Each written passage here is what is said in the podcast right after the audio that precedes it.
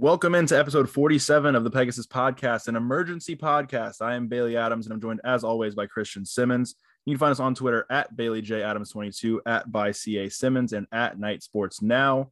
We're recording this on Saturday afternoon in the middle of rivalry weekend, uh, in the middle of college fo- football being on TV. But we had to record this because um, I guess, as Christian put it on Twitter, the what did you say like the the least surprising news in UCF history? Yeah, I said the least surprising news in UCF history has dropped. It's official, and uh, Dillon Gabriel has entered the transfer portal, and it's not one of those things where a, a player will enter the portal and be like, oh, like they're just going to see what their options. No, he's he posted a message and he's like, my time at UCF is over. It's come to an end, and he's gone. So, and first off, I really appreciate. I was covering the men's basketball game, which is why we're just doing this now. I really appreciate. He dropped it at tip off like yeah. at tip off. So appreciate that. Thanks, Dillon. It's just another great gift from you in a line of many. um, so I want to preface everything I say on this podcast with something I'm, at, I'm asking something of our listeners. I'm going to, I'm specific, I specifically was saving a lot of my thoughts for this podcast that I would prefer not be on Twitter, which is why I'm saying them here. And I know some of you like to post things I say on the podcast on Twitter. I prefer you don't do that for this episode because I'm specifically I'm trying to be very neutral on Twitter because I no one really likes to trash players.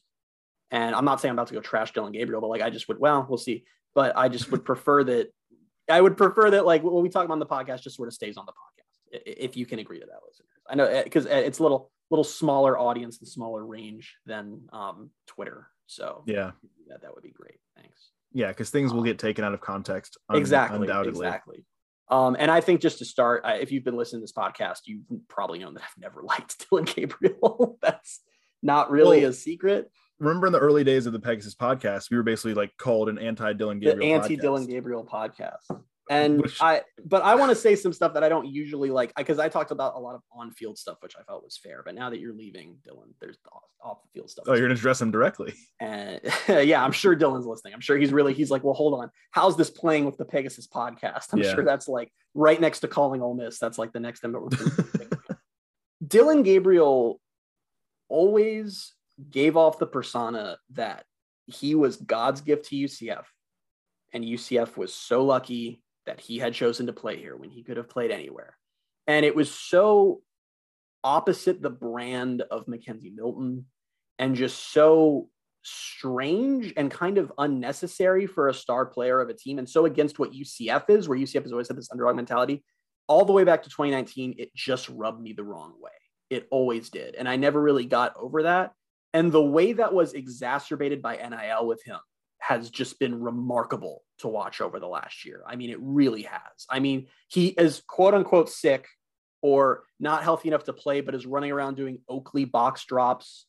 And I, I and you know, it's like it's all. I mean, him calling his brand DG the brand, like it just becoming and selling jerseys and black and gold jerseys that don't say UCF but say Dillon Gabriel is the most on brand thing for him in the world. And before I, am gonna let you talk, Bailey, I swear, because I know I'm just rambling right now. I just have to say one more thing on top of that. I think NIL is great. I am a million percent pro NIL, and I always have been. You can check the previous podcast on that. And it's because I know for every one Dillon Gabriel, there's five guys who need this money for their families. Or the I you saw some player, I remember what school was like giving away turkeys for Thanksgiving. NIL is oh, great. Oh, CJ Walker did that. CJ Walker did that. There you go. So like yeah. players deserve this, and there is no legal reason to deny them that. But you do get guys like Dillon Gabriel where it literally becomes the center of their existence. I don't think he could care less how UCF does on the field. I really don't. And I know I'm not alone in that belief. Yeah, I don't I don't I don't think so either. That's the thing is like you said you're gonna let me talk, but like I can just echo everything you're saying because it, it's just been just he didn't connect with the fan base almost on any level. Yeah. I mean, I, I don't want to say that. I guess there's some people that are, are upset by this news and are like, did have Twitter's being very brutal to him right now. I will say not everyone i was surprised that uh, initially like the the feedback was just like oh like you go like go get your money like blah blah you'll always be a knight. And i was like I, okay see ya. Like i, I don't care. Yeah i don't not, I, and i don't think dillon cares. I don't think no. dillon's like i'll always be a knight. I just it just seemed like i mean i think everyone can i it, you know and this has been reported so i feel comfortable saying it's like dillon has been completely checked out since his injury. He's been completely checked out. He has barely been a part of anything this year. And when you pre- and when you put that next to mckenzie milton who like was going through surgeries and and coaching up Darriel Mack in 2018 and did everything he could to help Dillon in 19 and eventually left UCF to let it be Dillon's team. You compare that with Dillon Gabriel, who now it's the same situation, true freshman. Dillon didn't care. He, he didn't he didn't try to help. He didn't care. He, he just went through the motions. I, he just knew he was going to be somewhere else next year and just checked out. So that that's that's frustrating for sure. And that's what I tweeted, and that's what really I think most annoys me about all of this is that McKenzie Milton left in such a graceful way and was like, like this is Dillon's team now, and it belongs to him. Like he's earned the right to be the starter. He shouldn't have to compete with me. And you know, I'm going to go off and finish my career elsewhere. And he handled it completely the right way. And where a year later, and and not even a full year later, and Dillon Gabriel was just like, all right, see ya. That doesn't mean anything to me. I don't like, know if Dillon and Milton are still close, but I really wonder how Milton feels about that when he's been going through this really rough year at Florida State. And he left for two reasons. He left because he wanted to play, which can't fault anyone for that. And he left because he was still the locker room leader and he wanted this to be Dillon's team. And now and and it was Dillon's team after Milton left for two games.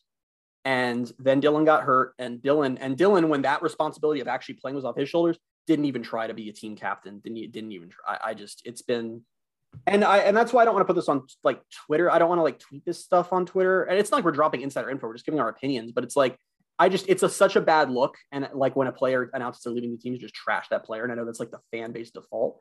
But this is the rare scenario where like it's it's it's warranted. Like it really is just. And it, and, it, and like I said, this is stuff that was an issue last year, and it's stuff that was an issue in 2019. It's like it's kind of like Dillon Gabriel transferring was inevitable, and he just finally got his excuse to do so. Well, I mean, it really it really feels that way two things on that. Yeah, I mean, he got his excuse. We talked about it after he got hurt against Louisville. We were like, all right, what's his legacy? And we talked about it then, like just because we said if if Mikey Keene has an okay season, you know, we could see Dillon leave. And I don't even think it was even even if Mikey had like a really really bad season, I think he would have left anyway. Like I think he was just. This is so. Our, I will say first off, all of you made fun of us for saying that Dillon was going to yeah. leave. So haha, we we were right. We're so happy to be correct that UCF star quarterback is transferring. Um, but we got the reason wrong entirely.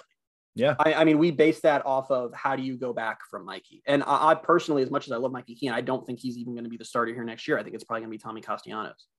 And what this really can, and if Dillon wanted to be back next year, there w- it's not like there would be some quarterback contest. He would be the starter. He is leaving because he thinks he can make more money off NIL and have a better brand at another school. And probably just and probably on and I'm not like saying like he told me this. I, I you know it's like I don't know Dillon Gabriel. It's just obvious. Very obvious. And the secondary factor is, like I talked about earlier, he simply thinks he's better than UCF.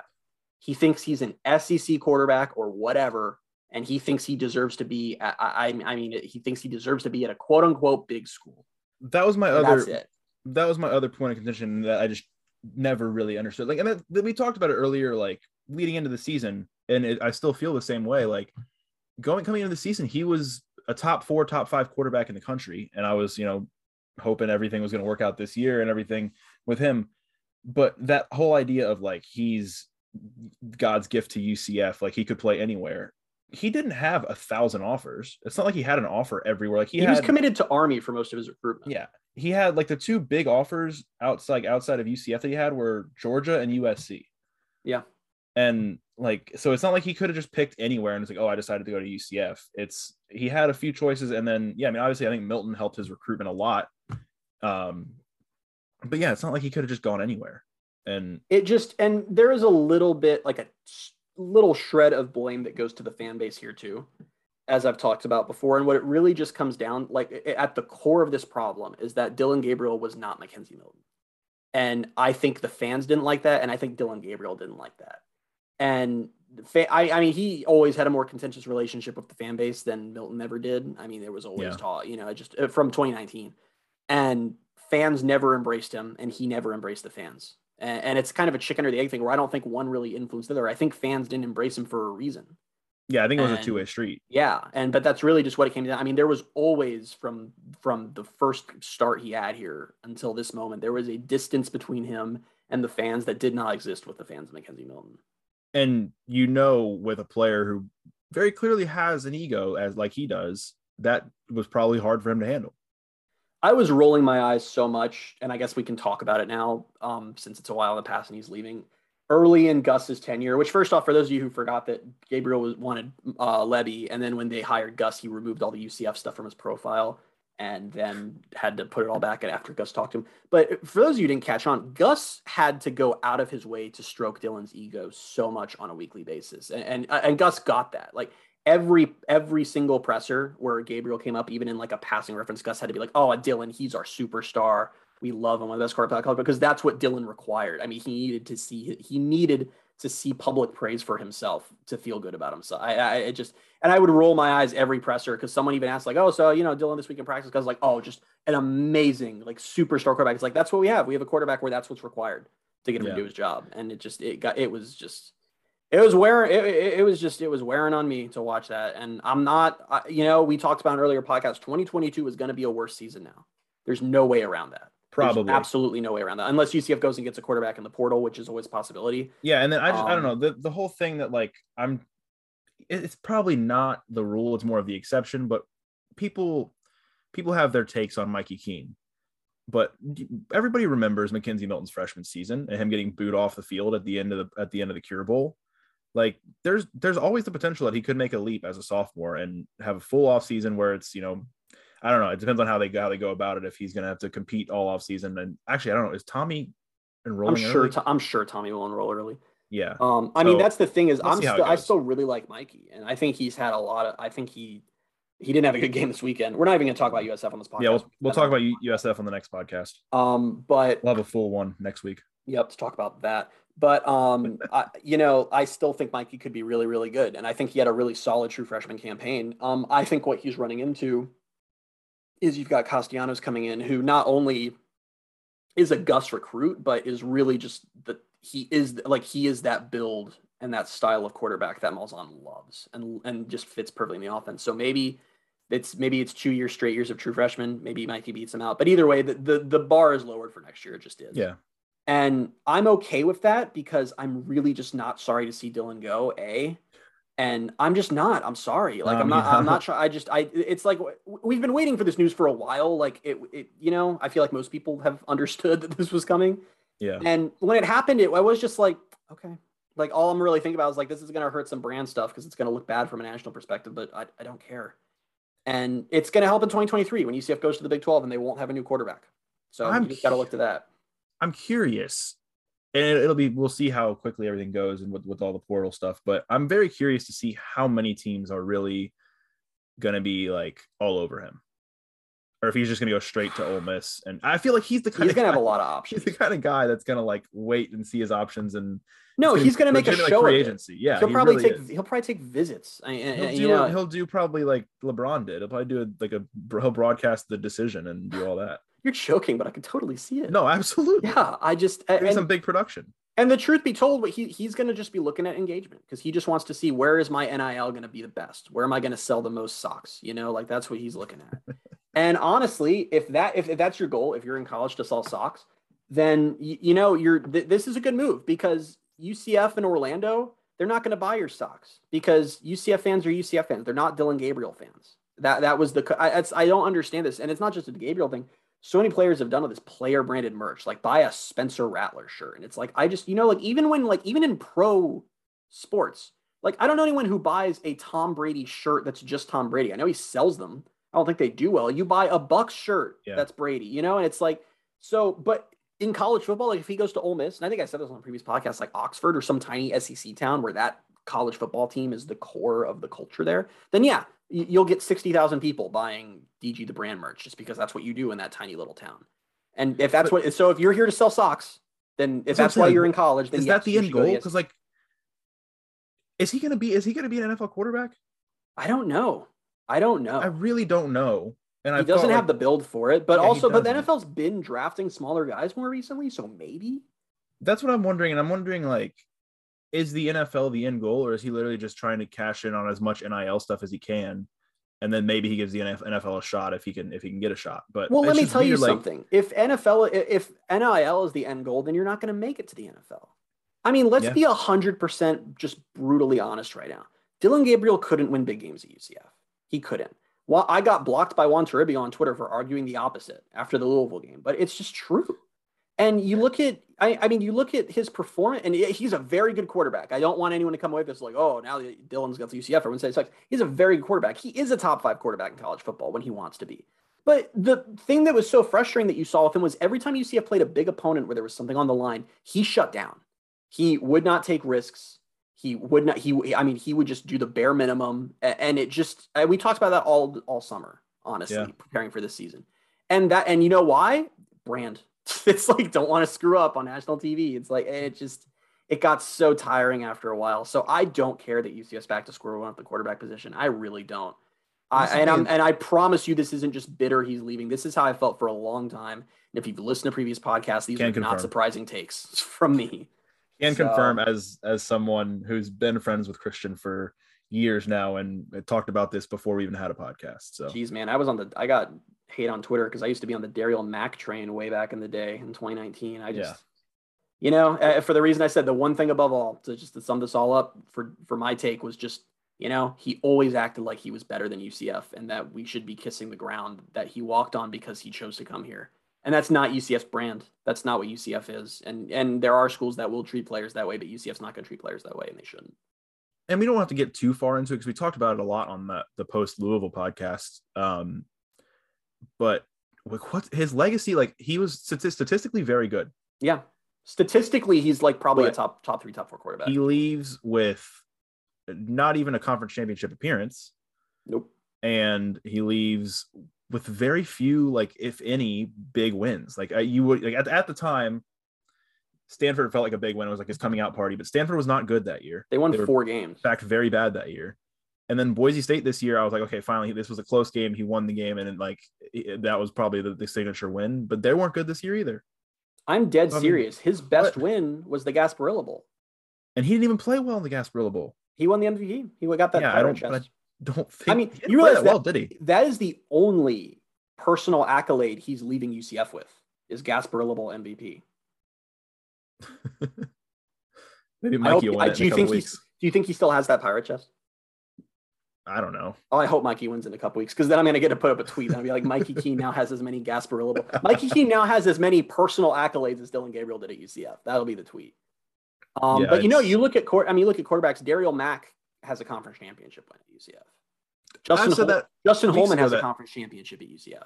I don't remember what podcast was on, but I was like, pretty much Darriel Mack, as like as big of a what if as his like tenure was, he's a cult hero for for UCF forever because yeah, he had one insane game. He had six yeah, that touchdowns. performance. it wasn't like it wasn't like he just managed the game. He came out there and won them the game. Yeah, that's yeah. It's just it's it's funny. It's no, know, you can't put Dillon Gabriel even remotely in the conversation of like or Bortles or Culpepper. No, not in that discussion. And that's the thing is like at the time, like coming into this year, I felt like okay, if he if he has the kind of year this year that I was expecting him to have, and maybe he stays around and plays next year, then yeah, he's going to be in that category. He's going to be up in that category with them.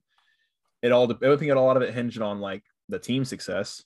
Yep. But in terms of like record book wise, like he was going to be, and I mean, he probably still is like up there but he was going to be like top three or four or five in like all the categories if he would have played out his career here and all that.